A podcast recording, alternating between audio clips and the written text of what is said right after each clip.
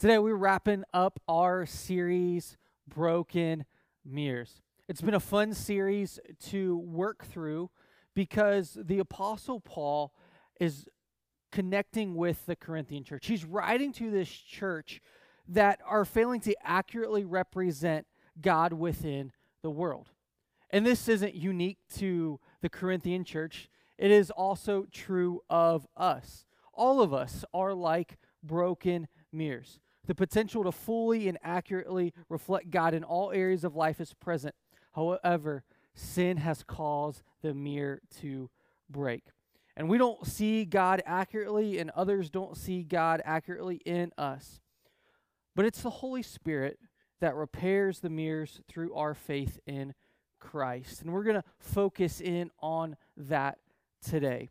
So, all who have the Spirit gaze with unveiled faces on the face of Christ. Believers are transformed into Christ's likeness by gazing intently on him. They are transformed into his image from glory to glory, just as he bears the very image of God, being God's mirror, God's wisdom within the world. And believers are called to mirror to be the mirror of Christ in the world. So as I've said, we all have the potential to reflect God to the world. Well, we don't do that. And oftentimes in our everyday experience, we experience kind of a disconnect between what it really means to be good within the world and because we look around just at our experiences and things are not quite as we would want them to be, as we maybe even think they should be. I've said this before that we all have this picture or this this perception of the way the world is going. And sometimes we fall into the trap where the world is always going the wrong way. But there's a solution in the midst of this.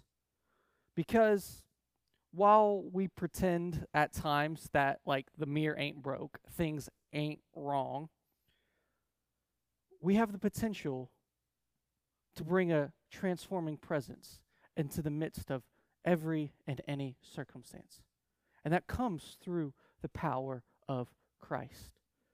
Personal renewal, personal transformation, personal change brings corporate change, bring outward change, brings outward transformation. We don't often see this because our confidence is in something else other than Christ. And that's what we looked at in week one. And the thing that we have our confidence in something else will always fail. The scorecard, eh, we, we can't ever get a good enough score. One of the dominant narratives in our culture where we try to keep score is having a certain level of moral performance, being good enough. But we need to rid that out of our lives because it's like trying to use a fractured mirror, holding onto it just in case. And I hope you're starting to, to see where some of the pathway is going, what we've done so far.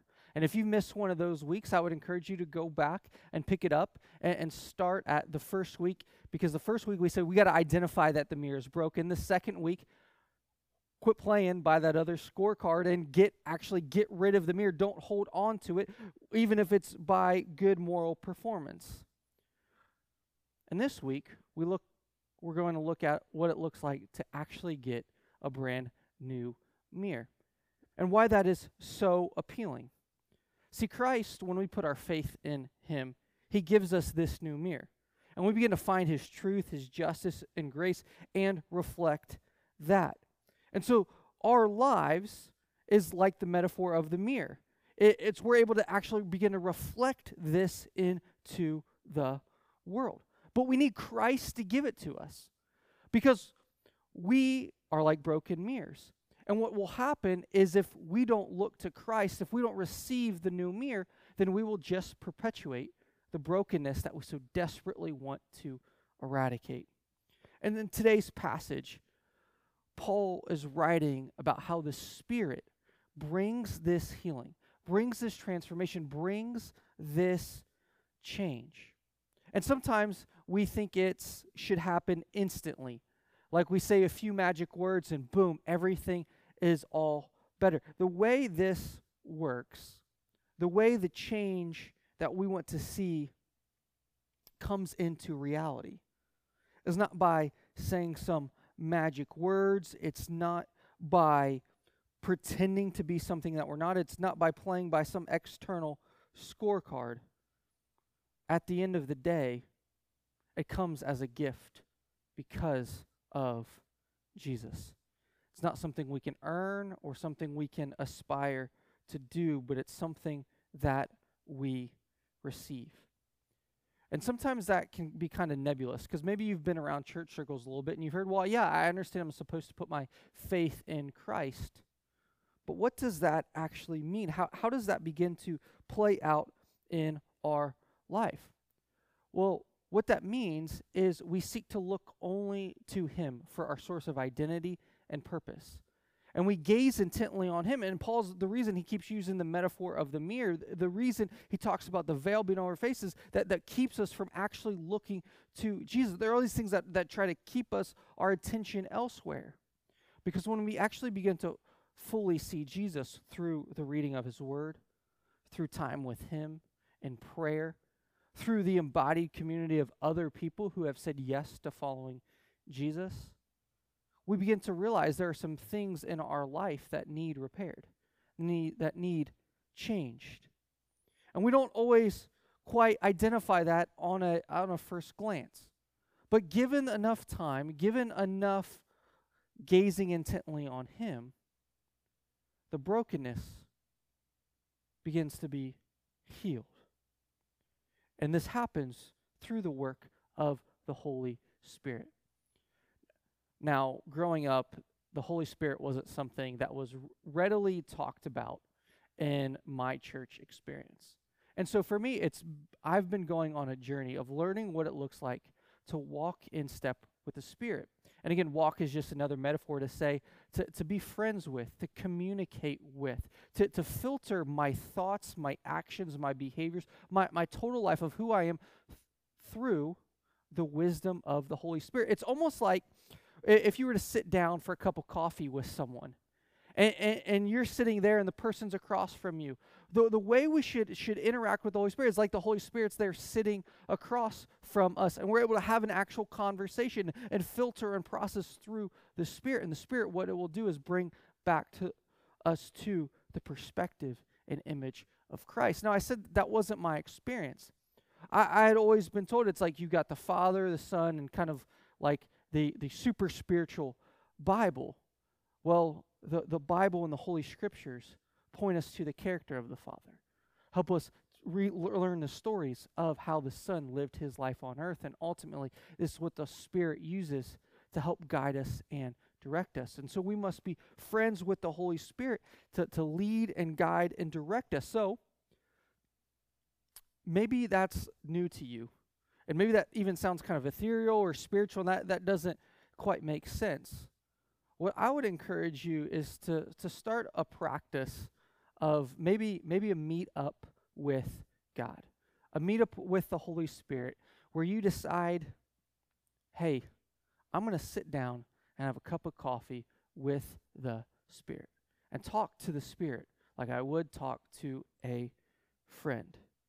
And the reason I would invite you to consider this no matter where you're at on your spiritual journey, is because of what Paul says to the Corinthian church. He says that the Lord is the Spirit, and where the Spirit of the Lord is, there is freedom. See, on our own, we can't be the people we want to be. We certainly can't be the people who reflect God's glory, glory being the manifestation of God's presence within the world. We're trapped by our emotions and desires. But when we turn to the Lord, Jesus sets us free, free through the Spirit. Instead of hearts shrinking in fear from God's glory, we receive hearts that delight in His glory. We're motivated no longer by the fear of law, but by the opportunity to experience His very presence, who He is. Freedom sometimes, though, it, it can be can be a buzzword. Freedom isn't the absence of restrictions. Freedom is a right relationship in the midst of all circumstances. To know what you are and what you aren't. Meaning the pressure's off. It's been alleviated. You don't have to pretend to be someone else. You don't have to, to put on the uh, appearance of for, for someone else or even for yourself to, to maintain approval or control or to garner power. You can simply be present because the presence of the Holy Spirit is in you, attributing, describing, confirming your right relationship. And that brings freedom. To know who you are and who you aren't. Right now, wherever you are. If you've got a picture in your head that you think you should be someone, that you should be further along, that maybe you aren't worthy of love uh, because of a parent or the way a spouse treats you, or or maybe you just you, you want some respect from your kids and you just aren't quite getting it. And those lies and those whispers start to come in. Allow the Holy Spirit to minister to your soul. Say who you are as a loved child of God. And for some of you, you might not know what that fully means or how, how to express that or even how to experience that. But that's the beautiful thing about the Holy Spirit. Is we don't have to know how, we don't have to create a timeline, we don't have to create a program, we don't have to, to outline all these steps. It just simply starts by opening ourselves up to looking at Christ and inviting the Holy Spirit to confirm who God says we are. Because, second, as Paul says, we all will be like with unveiled faces, be able to behold the glory of the Lord. See, when we turn to the Lord, we begin to display God's glory. It's not through that program or through trying harder or pulling up our bootstraps. Because anytime we try that, we become like Moses. Our lives, our faces shining uh, with radiant glory of God, but, but preventing others from seeing it. When we begin to meet with God, we don't want to restrict God's glory to different aspects of our life. We, we want it to be unveiled, to, to shine freely and brightly for others to see. We want to radiate. The presence of God will radiate in our lives when we meet with Him. Let's make sure that we don't, again, put that veil over by, by looking to other things as our source of confidence, identity, our purpose. Because when we look and behold the glory of the Lord as with unveiled faces, we will be transformed into his likeness. See, when we turn to the Lord through spending time with him, through recognizing that the mirror is broken and setting aside the things that we have previously found our identity in, that we have found our purpose in, that, that we have looked to for the external scorecard, when we begin to set that aside, and begin to turn to Him, we will then be changed with ever increasing glory. And we're changed from one degree of glory to another. See, we already reflect God's glory. That's intrinsic because of who we are and how we are made. We're, we're made in God's image and likeness, but we reflect that most purposefully and most authentically when we appreciate who we are in Jesus right now where we are. People in Christ who are who are not known for their guilt but for their innocence. Not known because of their shame but for their honor. Not known based off uh, for, for their fear or cowardice, but known for the power present within them. And today, if this is you who, who, wants that, who wants the shame to be eradicated, who wants the guilt to be removed, who wants to feel some power for once in their life, this is only available in Jesus. And that's why we're celebrating baptisms. That's why we've invited you all month long to make decisions because we believe as you as you make these decisions, they will help you pivot your face, turn your face to Jesus to begin to radiate his glory, to, to communicate your confidence fully in Christ to become more become people of grace and truth, of love and purity. So fourth, when we turn to the Lord, we're changed with that with that ever increasing glory. But the challenge is as we hear that and we think glory in terms of maybe honors or prestige or being put up on a pedestal or like like the when the when the Olympics start and and people come in and with, with their with their countries and how amazing that is and how you get to represent something and then when you do really well you're put up on pedestal and, and people go oh man the best sprinter the best swimmer the best the shot putter you know the best soccer team sometimes we we think that's what we should be pursuing. That's the glory that we should be after. The challenge for our lives is to recognize that we already have that in Christ, but to bring that to the everyday. See, most of us don't live lives that are considered great by the world. For us, what our hope is, is that everyday faith consists not in heroic acts, but in a thousand small decisions allowing God to shape our steps. See, God gives us the opportunity to fill the mundane, the ordinary things with His glory. See, how you go to work, how you parent your kids, how you interact with your spouse, how you take care of, of your house, how, how you perceive your desire to, to have a good work ethic, there, there, it's, it's all in the, in the small decisions. When you show up to a grocery store and someone is there and you hold the door open for them. Or you're maybe a little courteous, or, or someone gets your coffee order wrong, and instead of flipping out, you respond with a smile and some kindness, and maybe still ask for your correct order. But how you do it becomes intrinsically different your character, who you are and your priorities, what you do. Because of Christ, because of Jesus. Those actions, those habits, what you do have the opportunity to fill, be filled with God's glory, with God's presence. Really, to embody God's presence wherever He has placed you, where you live, where you work, and where you play. Again, glory is the manifestation of the presence of God. It's embodied, and this happens through the Holy Spirit. It happens through you. See, people are you are wanting to see their guilt removed and be seen as innocent. People are waiting to, to feel less shame and feel honorable, to experience uh, the removal of shame and be restored to honor. People are, are, are tired of fearing, feeling fearful and want to ha- have some intrinsic power that then empowers them to, to know and be honest about their weaknesses, but experience God in the midst of that. And that happens through the embodied church living by the power of the Holy Spirit, being, bringing God's presence wherever they showed up. And that's not through the church proper. It's not through some program that Generations is putting together and organizing. No, the church is the people. The church is you.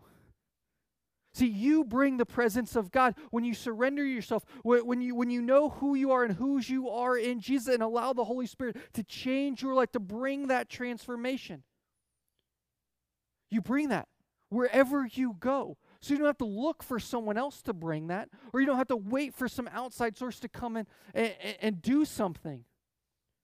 God has perfectly placed you right where you are to embody his character and priorities through the Holy Spirit. And it's through the Spirit that gives us the desire to do what is right and opposes our old sinful desires to do what is wrong. Sometimes, though, we like the sound of that.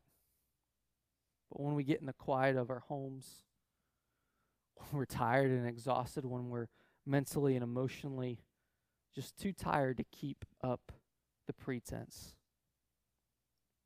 we wonder can God really use us? Can He really use us? When I know I was supposed to say something good and kind and do something, and instead you, we, we say something mean and hateful. When we identify people by what they've done rather than who Christ has called us to, to be to them, which is to love and to be patient, to be filled with truth and grace. And we wonder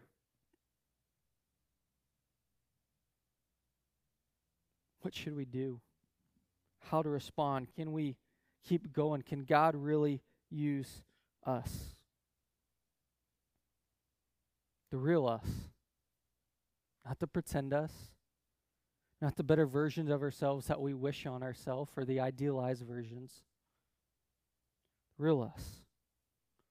Because how is the real us supposed to bring good news to people? Because that's what Jesus has done. He has brought good news. He brings freedom. He brings relief. He brings refreshment. He brings someone to, to, to put their someone's arm around themselves, to, to, to truly care, to go above and beyond, to not just say the right things that sound good and to sound right, but actually to be physically present, to, to care for others. Here's the good news. When you're too tired to keep up the pretense, when you're not sure you have enough energy to keep going, when you wonder, well, I'm sure I'm sure I've d- blown it now because of what we've said or what we've did in our past. Here's the good news. That's the you that God precisely wants to use. Not the pretend you, the one that has to keep up the pretense, not the one that's trying to play by some external scorecard. The real you. because it's in the everyday things of life that the presence of Christ radiates. And so, what does this everyday glory look like? It looks like expectation without agenda. That we expect God to show up through us, even in our moments of weakness.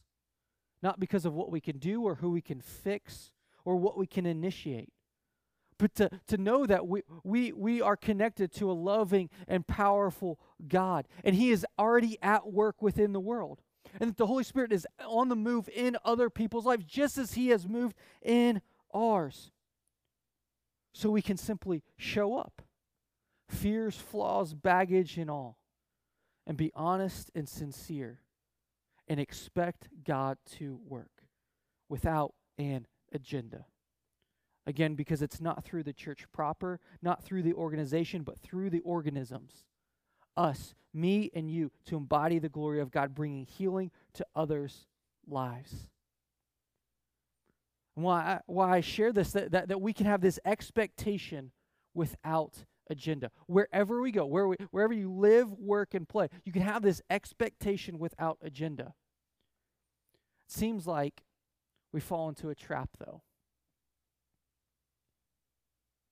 the trap or the lie we listen to that actually keeps us in bondage, where Christ wants to free us from and for, is what I like to call someday people, one day people, or are we really everyday people? Someday people are the ones that say, "Oh, I'm sure I'll, I'll eventually change. Uh, it'll I'll eventually experience the healing." I'll, I'll eventually experience freedom from addiction, but but not today. There's there's no way God could use me. When we're, when we're, we're ashamed of our weakness or, or we look at something in our past that we're guilty of or, or we're fearful of what someone else might say, we say, yeah, yeah, someday that, that will be fixed. Someday that will be believed. And honestly, we do that because we're not wanting to look into the mirror of Christ who says, no, someday doesn't have to be someday. Someday can be today. Or we one day people? Where we say, yeah, yeah, Sunday's coming. It's broke, but at least I'll, I'll get there on Sunday. I'll, I'll do it that one day a week. I'll, I'll make sure it's it's all it's all right. You know, I'll at least I'm on at church on Sunday, or at least I did this one thing that one day. And we recognize that man, the mirror that we're trying to reflect, the, the image that we're trying to portray, it's broke, but we try to justify it and say, well, at least I'm looking. And if you're a someday or a one day people, just want to ask how's it going? Are you exhausted? Are you tired? Are things going your your way? You feel like there's a weight or there's this pressure to get it right.